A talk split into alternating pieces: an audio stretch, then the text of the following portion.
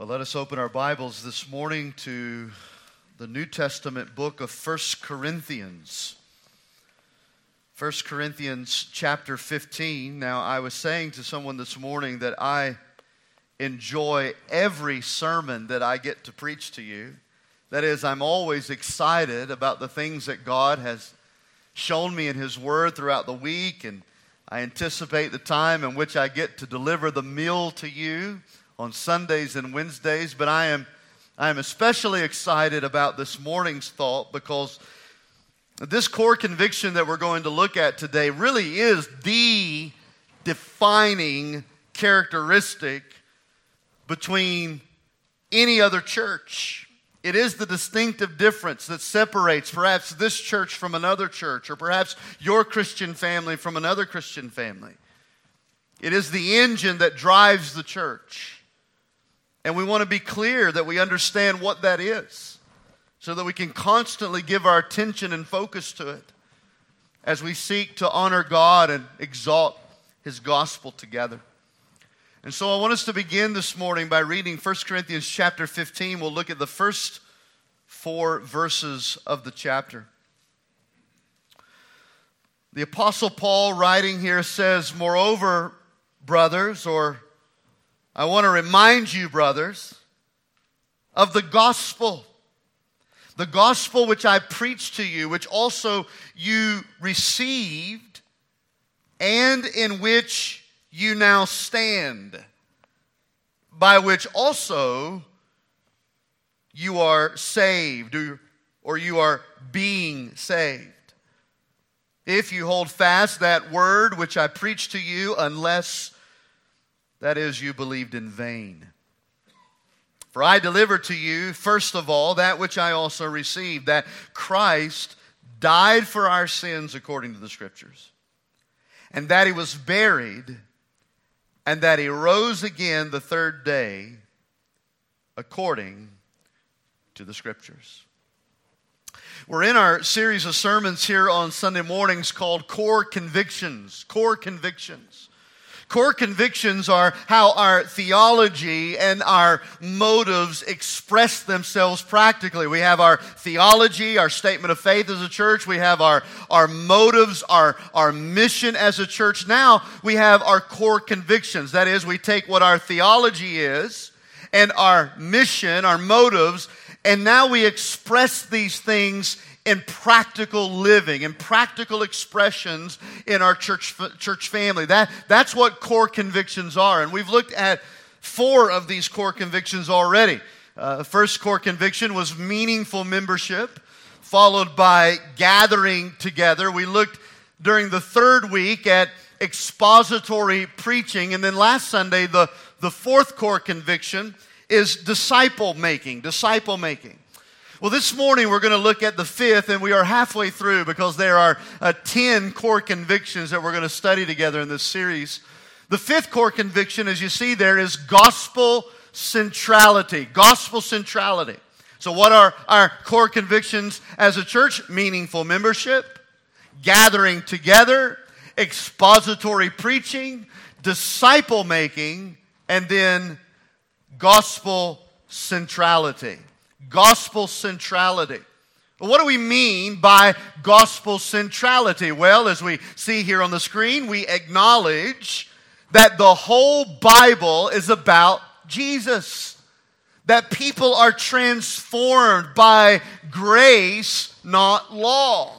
That our ultimate validation is found in the gospel, not works.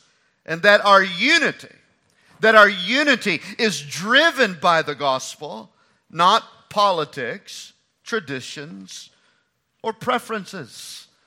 Now, this is what we mean when we say we are gospel centered. And that is the core conviction that we studied together this morning gospel centrality or, or gospel centered. Now, I want to bring clarity to what we mean by this because it is a mantra that is said a lot. We say gospel centered preaching, gospel centered marriages, gospel centered parenting. We're saying this morning that we are a gospel centered church. Well, what do we mean by that? How can we bring clarity to this? Well, I want you to, to, to think about what we mean when we say a person is self centered. All right?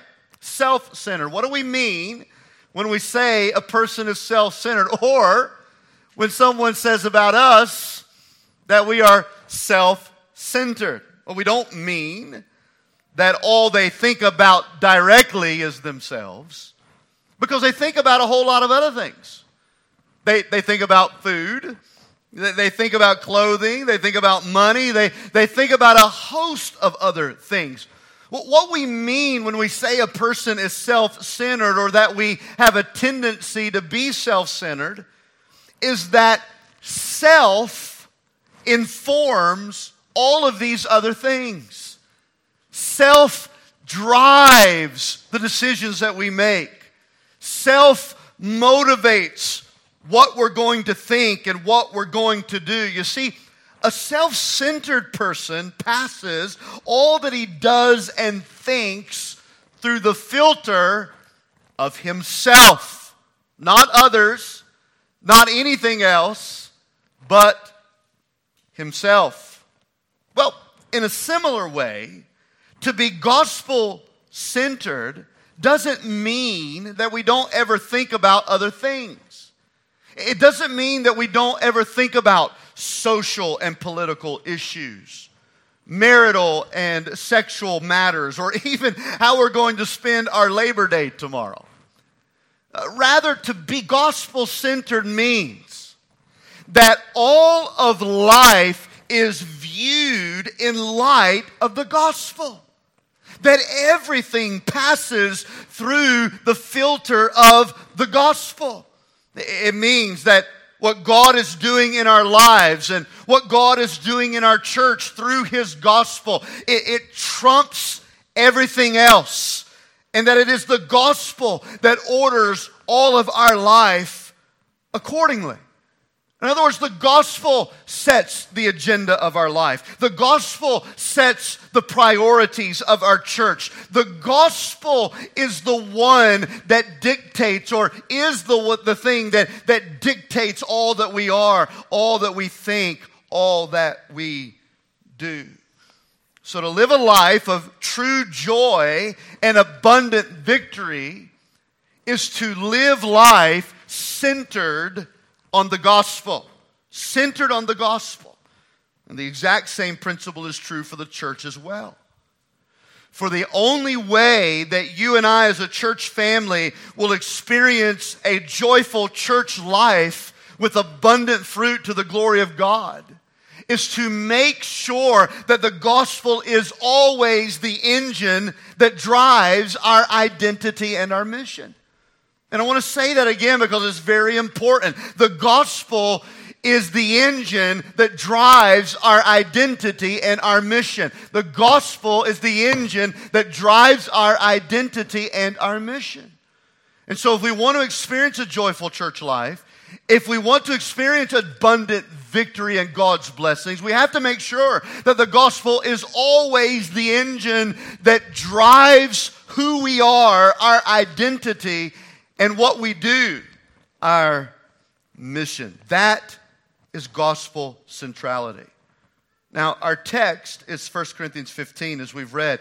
And if someone asked you to explain gospel centrality, this is where you would want to go. Now, there's some other passages as well, and we'll look at some of those along the way. But this is, this is where you really want to look. Somebody says, You're a gospel centered Christian. What do you mean by that? Or, or, or your church is a gospel centered church. What, what, what do you mean? Where, where, where, where do I see that in the Bible? Notice, notice with me several things that the Apostle Paul says here in these four verses of 1 Corinthians chapter 15. Uh, number one, he tells us, first of all, that the gospel is of primary importance. The gospel is of primary importance. Look at verse 3. He says, I delivered to you first of all. First of all. In other words, the first thing that I said, the first thing that I preached, the primary thing, or as the, as the ESV translated, translates it, I delivered to you as of first importance first importance. And he goes on to, to define the gospel. He's telling us that the gospel is first among everything. The gospel is first among everything. The gospel is of primary importance. Now, church family, we need to begin here because Paul is saying clearly that nothing is more important than the gospel. It is to be first and primary among everything. Unfortunately, for many people and in many places, the gospel is just in the background. It's mentioned every now and then or tagged on briefly to a sermon on a, on a special Sunday or a special occasion. Yet Scripture tells us that it is to be the hallmark of the church. It is to be the centerpiece of the church. It is to be the primary lens by which we as a church view everything. How does the gospel speak into this? How does the gospel show this about me? How does the, how does the gospel reveal this endeavor that we take together as a church? The gospel is of primary importance. First of all, first of all, first among everything. And Paul would say in 1 Corinthians chapter 2 and verse 1 When I came to you, I determined not to know anything among you except Jesus Christ and Him crucified. I determined when I came to you that I would not know anything about you except Jesus Christ and Him crucified. I've often wondered exactly what did Paul mean by that statement.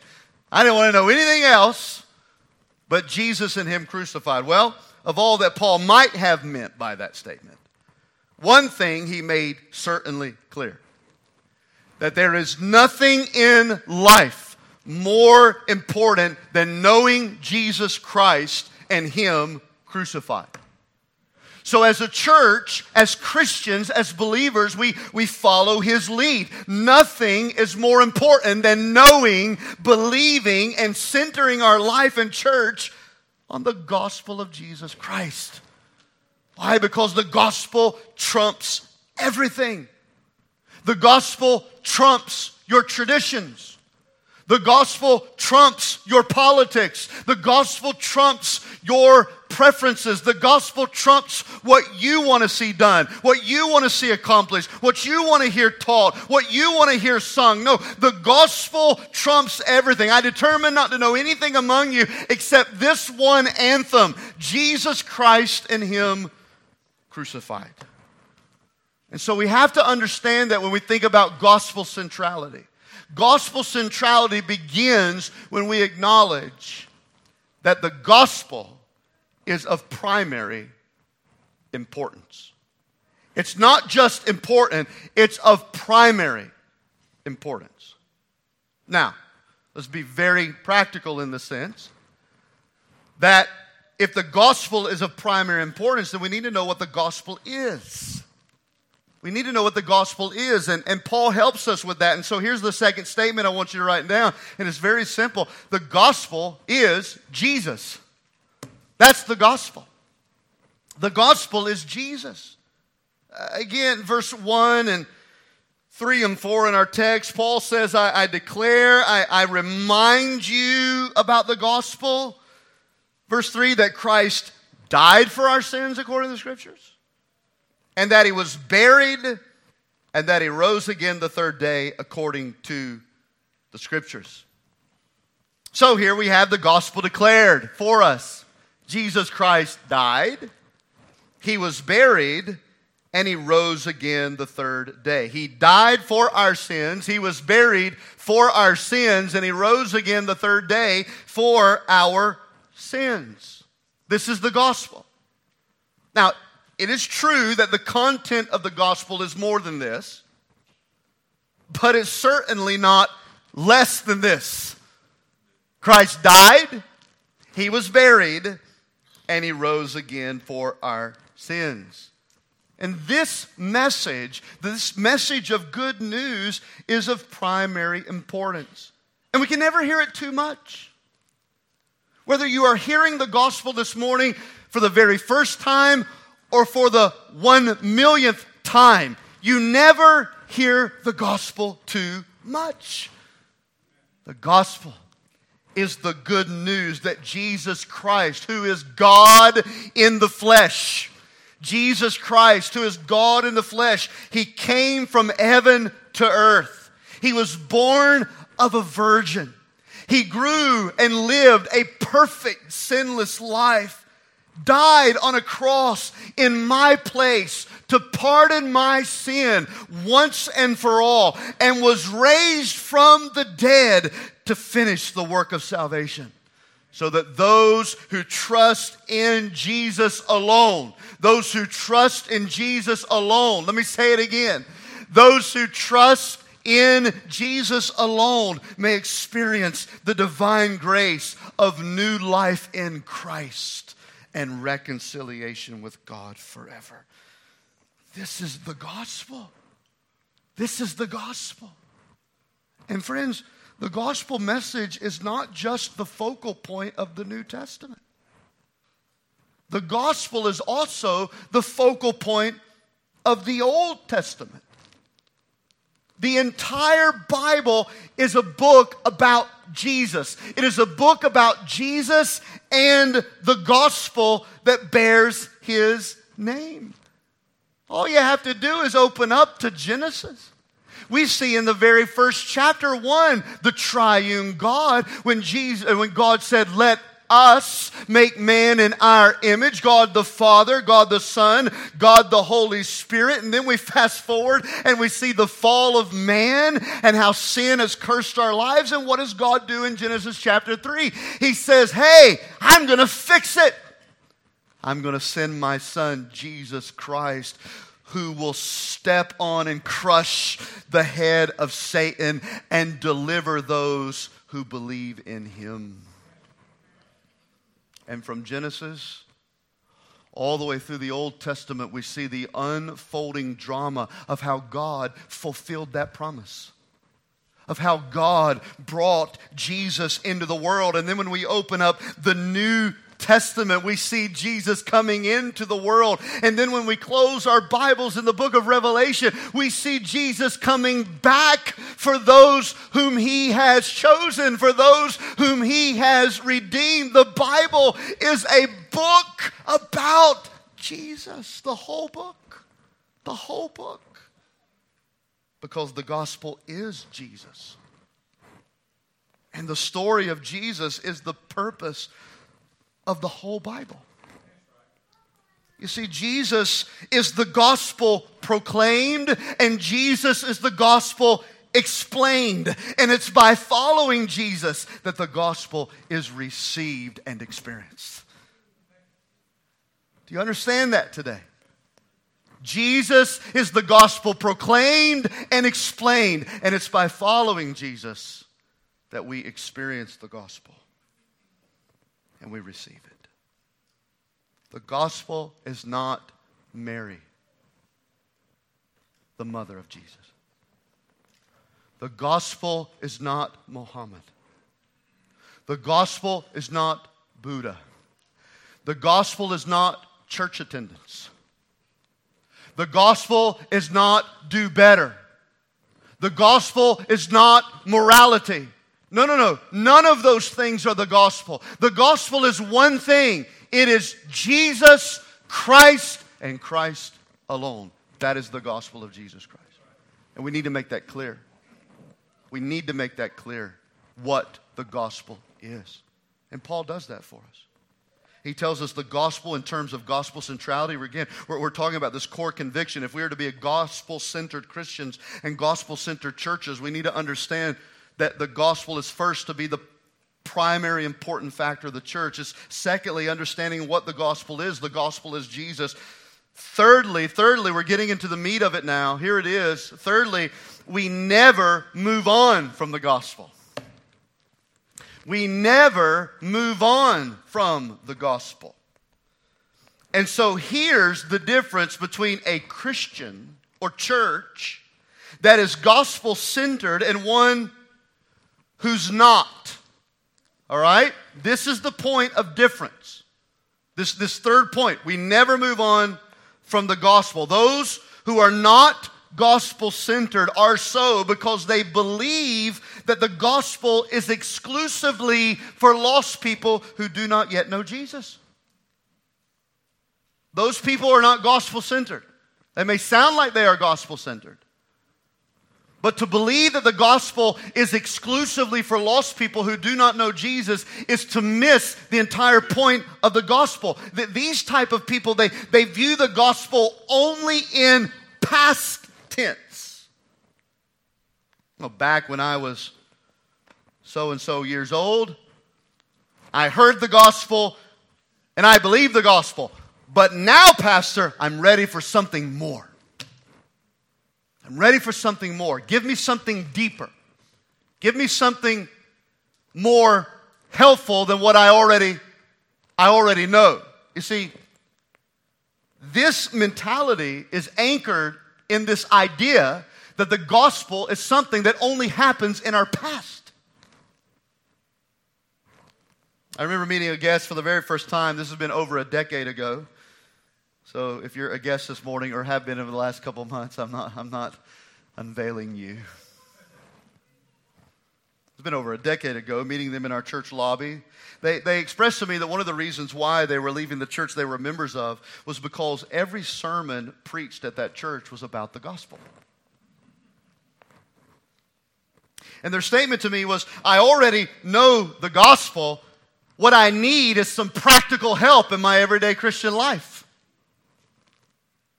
This was their, this was their words, their thought. And, and, and I want to help us this morning because that type of thinking is antithetical to the gospel itself. To think that way suggests that the gospel's power is only effective for one purpose, and that is to forgive my sin.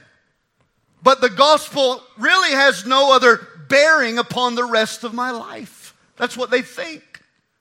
The gospel was good enough to forgive me, but the gospel is really doesn't have a message to help me today, to help me in my marriage, to help me in my parenting, to help me at work, to help me with whatever struggle that I may have. And churches will often wrongly think and minister in the same way. They view the gospel as only an evangelistic message, but not a message for everyday Christian living. So I want to help us, church, because the Bible is clear that a Christian never moves on from the gospel. The gospel isn't Christianity 101. The gospel is the entire degree program. You don't move on to deeper things. In fact, the gospel has everything to do with everyday Christian living. It's not the diving board of the Christian life, as we often say, it's the entire pool that we swim in. The gospel. The gospel informs, it influences, it motivates everything we do, everything we think, everything that we are. Why do I get up and go to church every Sunday? Because of the message of the gospel that God loved me so much that He bought me and redeemed me by His own blood. The least that I could do is come to hear what He has to say. The gospel informs that. Why do I love my wife the way God wants me to love me? Because it's in the gospel that I discover, how much it is that Christ loved me. How do I figure out the best route to parent my child? Because I look at the gospel and I see how God is a father to me. And I learn from the gospel how it is to exercise grace and correction where needed. We never move on from the gospel. You don't jump off of the gospel dive board when you were five years old and prayed a little prayer and now you're swimming into the deep things of God. No, you jumped off the diving board when you trusted Christ and you are swimming your whole life in the abundant gospel of the Lord Jesus. Consider our text for a moment. I want to, I want to prove this to you from Scripture. Look, look at verse 1. Paul says, I declare to you the gospel which I preached to you which also you received. Now, look, if you, if you like to mark things in your Bible, this is what I need you to mark. Mark, you received. Okay? You received. Okay? And in which also you stand. That's, that's the second thing to mark. We're going to come back to it in a minute. All right, the gospel, you've received it, you stand in it. Verse 2 by which also you are being saved. Being saved. The original Greek word there is a present future term, meaning that this is something God is doing right now in our life for the future. So, he says, This is the gospel that I'm preaching you. Yes, the same gospel that you received, the gospel in which you stand in, and the gospel in which you are being saved. That is, at the end of verse 2, he says, Unless, of course, you believed in vain. And if you believed in vain, you're not being saved by the gospel. You don't stand in the gospel because you never truly received the gospel. So let's break these three down for a moment because we're talking about how we never move on from the gospel. And the Bible proves that to us. So, so, so we see, first of all, here that the gospel is something that you have received. It's something that I have received. It's something that we receive. I received the gospel when I was five years old. This is our conversion experience. This is our profession of faith. And however that happened to you, by the way, whether, like me, you were sitting in a church service and you were compelled by the Holy Spirit through the preaching of God's Word to, in that moment, receive the gospel of Jesus Christ, or where somebody was sitting with you over a dinner table and explaining to you the gospel, or whatever, whatever the case was, however that happened, when we talk about receiving the gospel, we're talking about a point in our life as a Christian where we look back and see where the gospel was shared with us, and subsequently we chose to receive it. Right? This is what we call the moment of salvation. The moment of salvation. The time in our life we received the gospel. And the question this morning is Have you received the gospel? If you cannot look back on your life and discover a point that you started believing the gospel and that you received the gospel, then, friends, we need to employ you today to come and follow Jesus Christ. Receive the gospel, repent of your sins, believe Jesus, follow Christ as Lord and Savior. So Paul says the gospel is something that we have received. But it's not just something we have received. He says, secondly, here, that the gospel is something that those who have received it now stand in it. Now stand in it. So, what is he doing? He's showing us past. The gospel is something we received in the past. Now he's telling us about the present, right now. The gospel is something we stand in.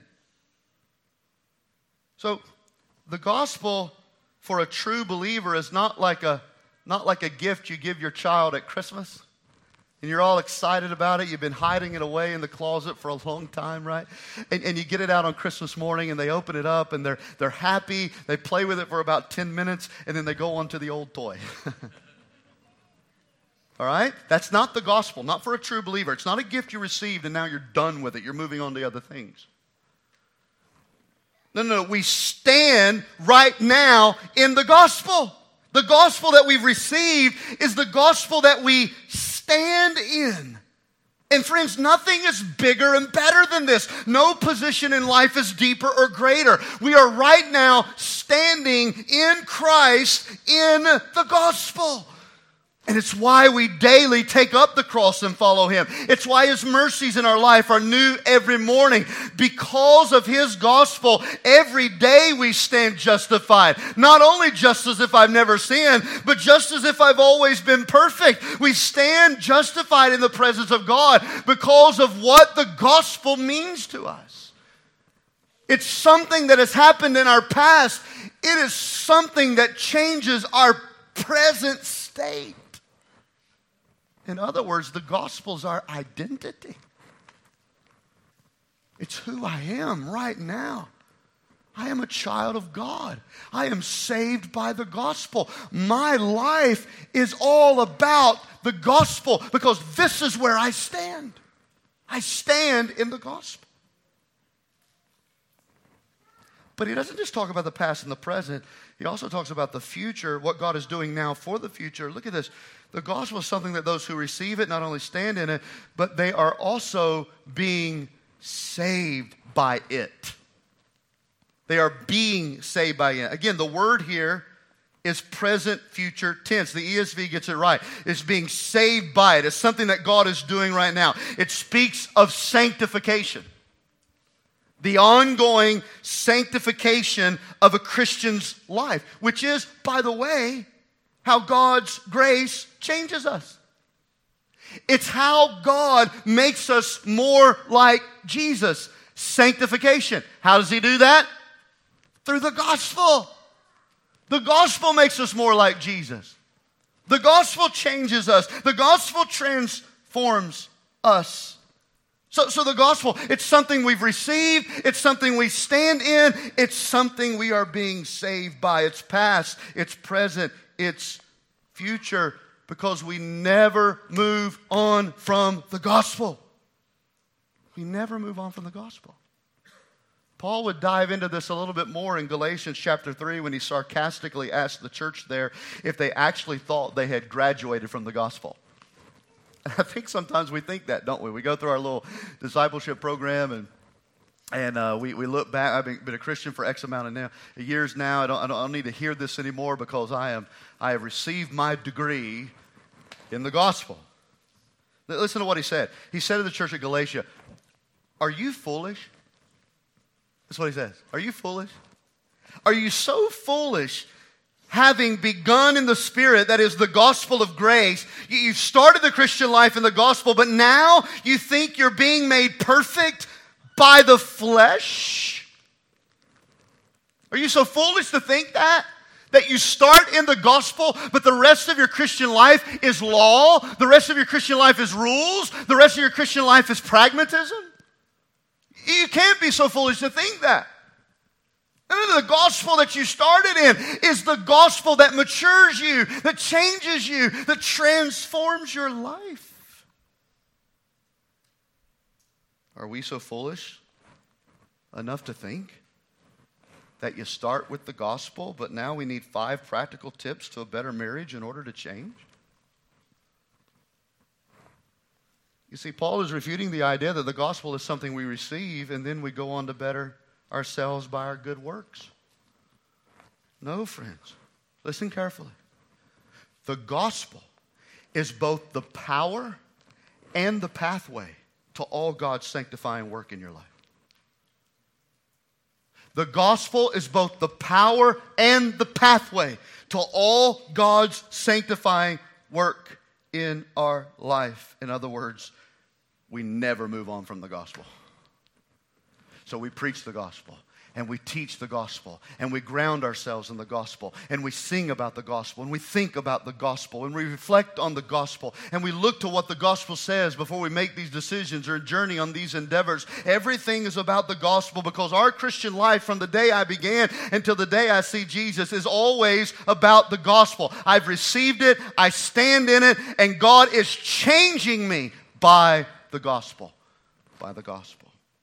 Which leads me to the fourth thing I want you to see about what Paul says here, and that is that the gospel is the power that saves and sanctifies. The gospel is the power that saves and sanctifies. Again, we return to the whole work of the gospel in verses 1 and 2. We receive it, we stand in it, and we are being saved. We are being changed by it. So, so, so, here's what he's saying just in this, this, this little formula here that it's only the power of the gospel that can save a sinner from the wrath of God. Amen? Amen? As well as it is only the power of, of the gospel that can change a sinner into the image of Christ. It's both and. It saves a sinner from the wrath of God and it changes a sinner into the image of Christ. In other words, it is the power of the gospel that produces spiritual fruit in our lives that actually remains, that actually stays there, that actually accompanies us until our last breath. And here's the comparison the law cannot do that. The law cannot produce in your life and mine fruit that remains. It cannot change you into from a sinner into the image of Christ. It cannot do that. The Bible is very clear about that. Your traditions cannot do this.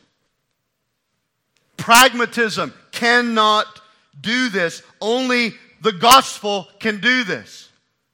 So, The answer to our need to often do better is not a sermon series from your pastor called Let's Do Better. That's not the answer. And I'll be honest with you, there are times I want to look at you and say, You need to act right. And the temptation behind that is to preach a message that says, Act right. Now, don't look at me cross eyed like that because you parent that way the same way.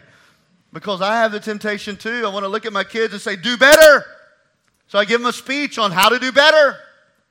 Act right. So I give them a speech on how to act right. Y'all pray for Steve and Tiffany. They're watching my kids over the next few days. I've already given them the act right conversation. Steve will probably have to give them the do better conversation. We have a tendency to, because that's what we think actually works. It's, it's not according to the scripture, not, not in terms of our spiritual life. No, the way we do better, the way we act right, according to scripture, is by having a greater understanding of the gospel. Understanding the gospel is what changes us. Not committing ourselves to a better performance than we had yesterday. Ever woke up one morning and said, I'm, I'm just going to do better than I did yesterday? Well, you can say that every morning for the rest of your life, but that's not what's going to make you do better. It's not hearing from the pulpit another list of tips and tricks that will never change the heart. But the truth is, that's what people want. We want religious homework. Instead of hearing a message on what Christ has done, we'd rather hear a message on what we must do. But, friends, we're not changed by good advice. We're changed by the good news, the gospel of Jesus Christ. And how does that happen? These, these changes take place from the gospel when we behold the glory of God more and more. When we behold the glory of God more and more and regularly focus our attention on the finished work of Christ, that is how the gospel changes us. Not focusing on what we have done, focusing on what Christ has done. Again, Paul in 2 Corinthians chapter 3 and verse 18, listen to what he said. He says, We all are beholding the glory of the Lord. And as we behold the glory of the Lord, we are being transformed. We are being changed into His image from one glory to another.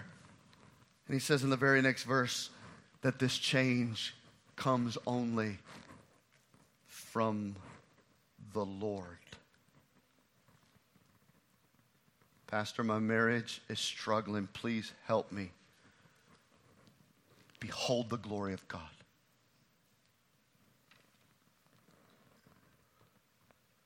I'm struggling with my identity, Pastor. Do you have any sermons there in your library about our identity? Yes, here, here's the message Behold the glory of God. Look at the cross and see his finished work, and that's how you'll know who you are. The gospel does this. The glory of God does this. It's centering our lives on His work. It's beholding the beauty of Christ and His finished work. Those are the things that empower our lives for supernatural and lasting change. Now, none of that means that we never do anything. It means rather that the power behind our doing is the gospel, not the law, not the flesh. For example, Titus chapter 2 tells us that it's the gospel of God's grace that teaches us to live self controlled, righteous, and godly lives in this world. What is it that teaches us this? Not the law, the gospel of grace teaches us how to live a righteous life. In 2 Corinthians chapter 3, he tells us that although the glory of the law is great, he says in verse 18 that the glory of the gospel is better. It's better than the law. Hebrews chapter 13 and verse 9 tells us that the heart is established. It's the word that it uses. Our hearts are established by the gospel of grace, not by the deeds of the flesh. I want to show you another scriptural example of what I'm talking about. It's not on the screen, but perhaps you'd like to turn there quickly to Colossians chapter number 3. Colossians chapter number 3. Beginning at verse number 1, we see again how that we never move on from the gospel. Because he says in verse 1, Colossians chapter 3, look at it quickly there. Turn, click, whatever you got to do, get to it. Colossians chapter 3, verse 1, he says, If then you were raised with Christ. All right? That's our past receiving of the gospel. When we receive the gospel, we were raised with Christ. So now we want to seek those things which are above, where Christ is, sitting at the right hand of God. We're setting our minds on things above, not on things on the earth, because we died. And here's, here's the present position. And right now, our life is hidden with Christ in God. All right? So we have received the gospel in the past that calls us to be raised to new life. And right now, presently, here's what the gospel has done it has hid our life in Christ. And then he says, when Christ, verse 4, who is our life appears, then also you will appear with him. This is the future in glory. So, this is the future salvation in the gospel. The gospel affects our past, it affects our present, it affects our future. Again, we never move on from the gospel, and it's the gospel that empowers our salvation. It's the gospel that empowers our sanctification. Because look at the very first word of verse 5. It's the word therefore. Therefore, okay, because you have received the gospel, because you stand in the gospel, because the gospel is changing you as you behold the glory of God, therefore, therefore, in other words, the gospel now is going to get to work in your life. The gospel is going to do a work in your life. You're not going to do the work, the gospel is going to do the work. And so, in the subsequent verses from 5 all the way down to verse 17, I'll not read them, but he lays out for us how it is that the gospel empowers us. And he specifically says the gospel empowers our true identity, the gospel empowers our true holiness, the gospel empowers our true unity as a body of people, and the gospel empowers our true worship. Again, it's not five practical steps that we need to follow in order to have this. It's focusing on the finished work of Christ that empowers us to be who God has saved us to be. So how do we how do we apply that? Let me, let me give you a couple things to think about because the kids are getting restless. Finding our identity in anything else other than the gospel produces insecurity issues of acceptance and self worth. If, if you're struggling this morning with any of those things, you don't need from me five tips to look at yourself better in the mirror every morning and tell yourself, I can do this. No, it's looking to the cross. And when you look at the cross and the finished work of Christ, you see that that was for me. And even though the world rejects me, He loves and accepts me. And although I may feel emotionally like I am worthless, the cross tells me what I'm worth. This is how it practically applies. Any attempt to live wholly from the law, apart from the gospel. Apart from the gospel. We're talking about how this practically applies. Any attempt to live wholly from the law, apart from the gospel, it only leads to pride and judgmentalism. Look at what I'm doing. Look how good I am. It's the same as a rich young ruler who came to Christ. And he said, Look at all these things that I've done. In fact, I've done them all. He hadn't done them all. Jesus already made that clear. Nobody's done them all except him. But when he was focused on the law instead of Jesus, all he could think about was how good he was doing. Look, at how self righteous I am. Look, look at this pride. Look at this arrogance. Look at this judgmentalism because you don't do what I do. And sometimes we can come from good backgrounds when we, when we invest a lot into our understanding of the Bible and we come to church. Why, why it takes us forever to join a church? Because we're so judgmental. We want to find a perfect place. We want to find perfect people, and they don't exist. It's judgmentalism. It's pride. It's, it's, it's self righteousness. It's because we're not focused on the gospel. We're focused on ourselves, the law, how good I'm doing. But when we focus on the cross, we look and see the perfect one, the perfect one laid it all out in shame for me. You know what that does? That doesn't puff you up, that brings you down. It humbles you, it helps you to see grace. Think about it in terms of the idols in your life, idols that all of us struggle with. If you don't allow the gospel to destroy your idols, do you know what's going to happen? You're going to find another idol to take the old idol's place. That's what's going to happen.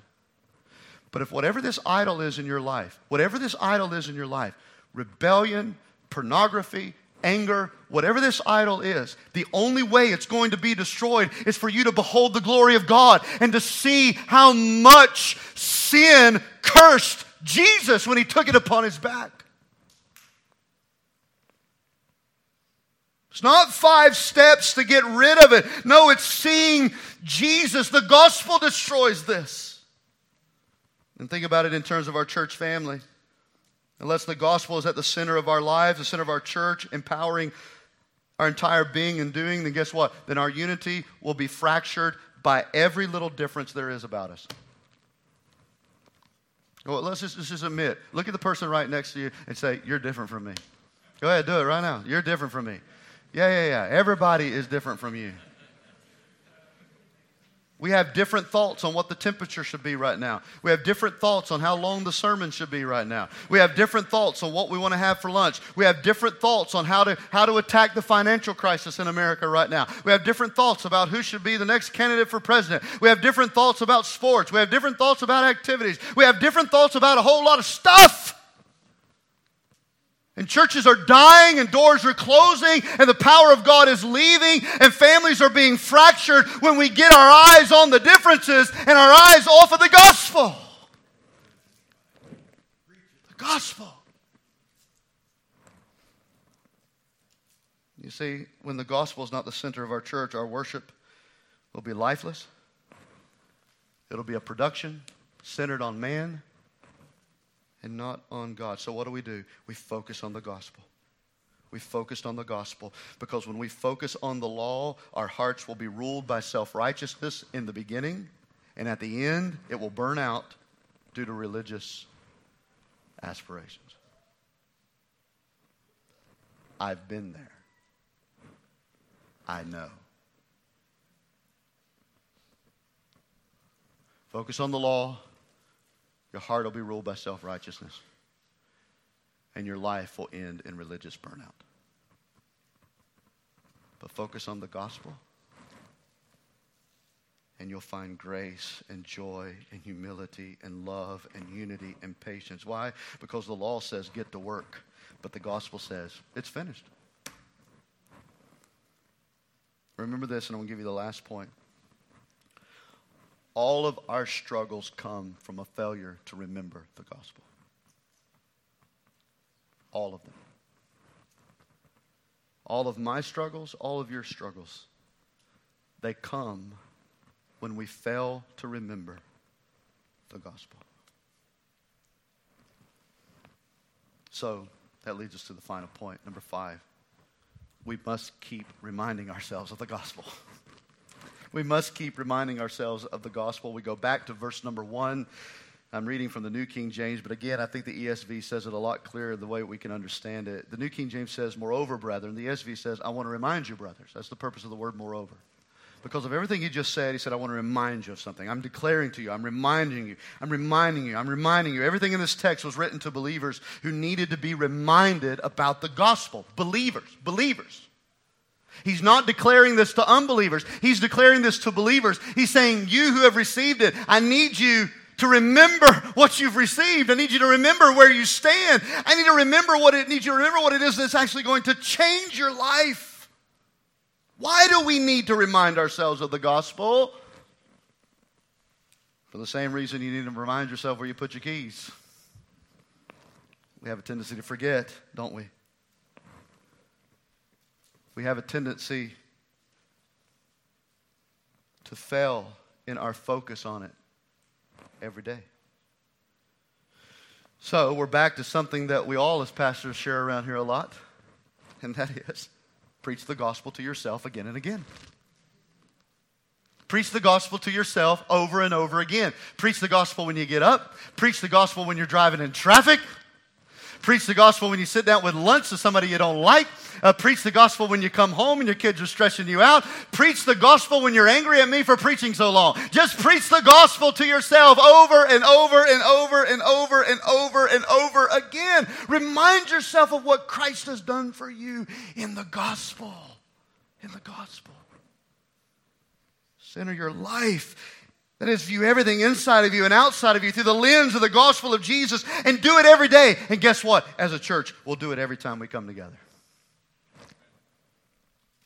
So, what are the implications of gospel centrality on us as a church? Well, they're there in our opening statement. Let me just break them down for you. Number one, the implications of gospel centrality on us as a church is the fact that, as again, core conviction, core conviction, is that number one, we acknowledge that the whole Bible is about Jesus.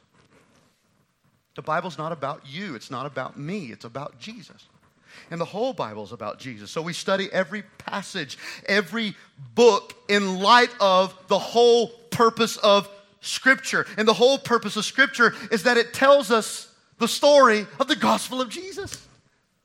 And aren't we seeing this in our study of 1st and 2nd Samuel on Wednesday nights? Boy, if you've been missing that, you're missing Jesus in the Gospels, Jesus' gospel in the Old Testament.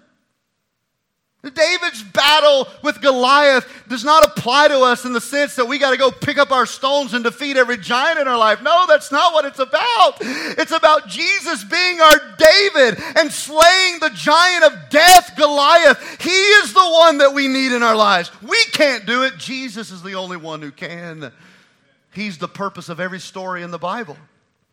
Every book, He's the purpose of it. Even Esther, when God's not even mentioned.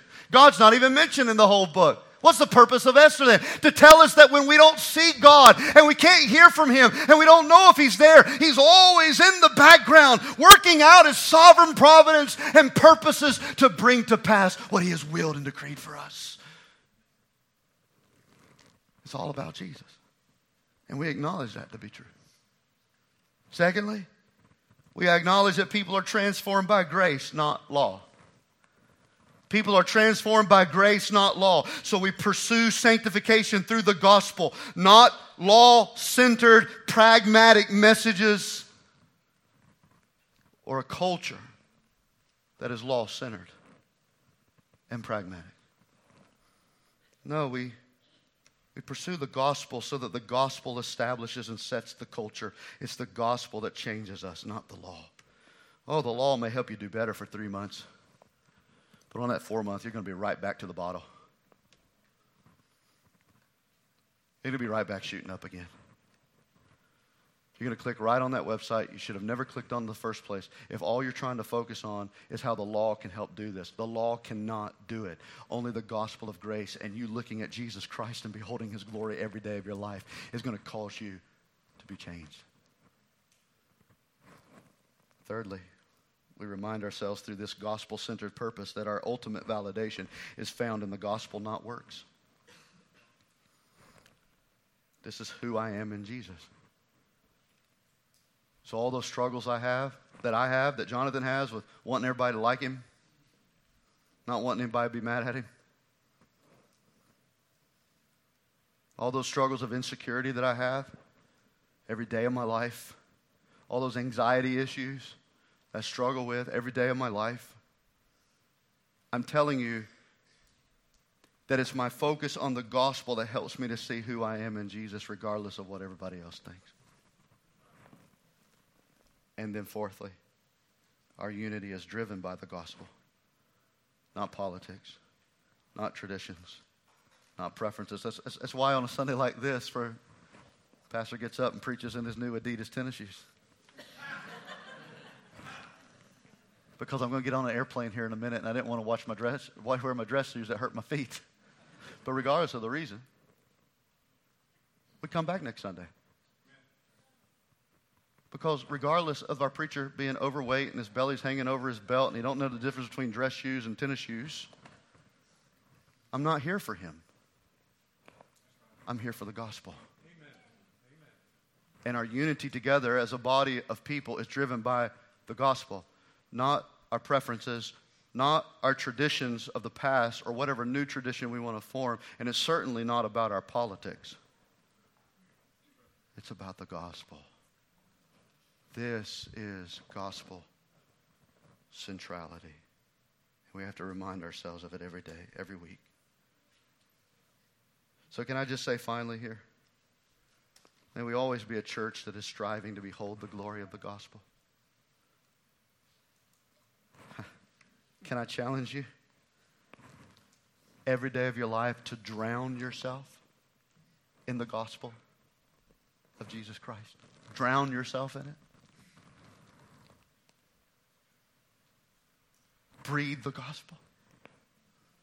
Think about the gospel sing the gospel, read about the gospel, meditate on the gospel. Just drown yourself in the gospel, and you're going to finally discover that it was the gospel I received all those many years ago that's actually the power, that's actually the power that I needed all these years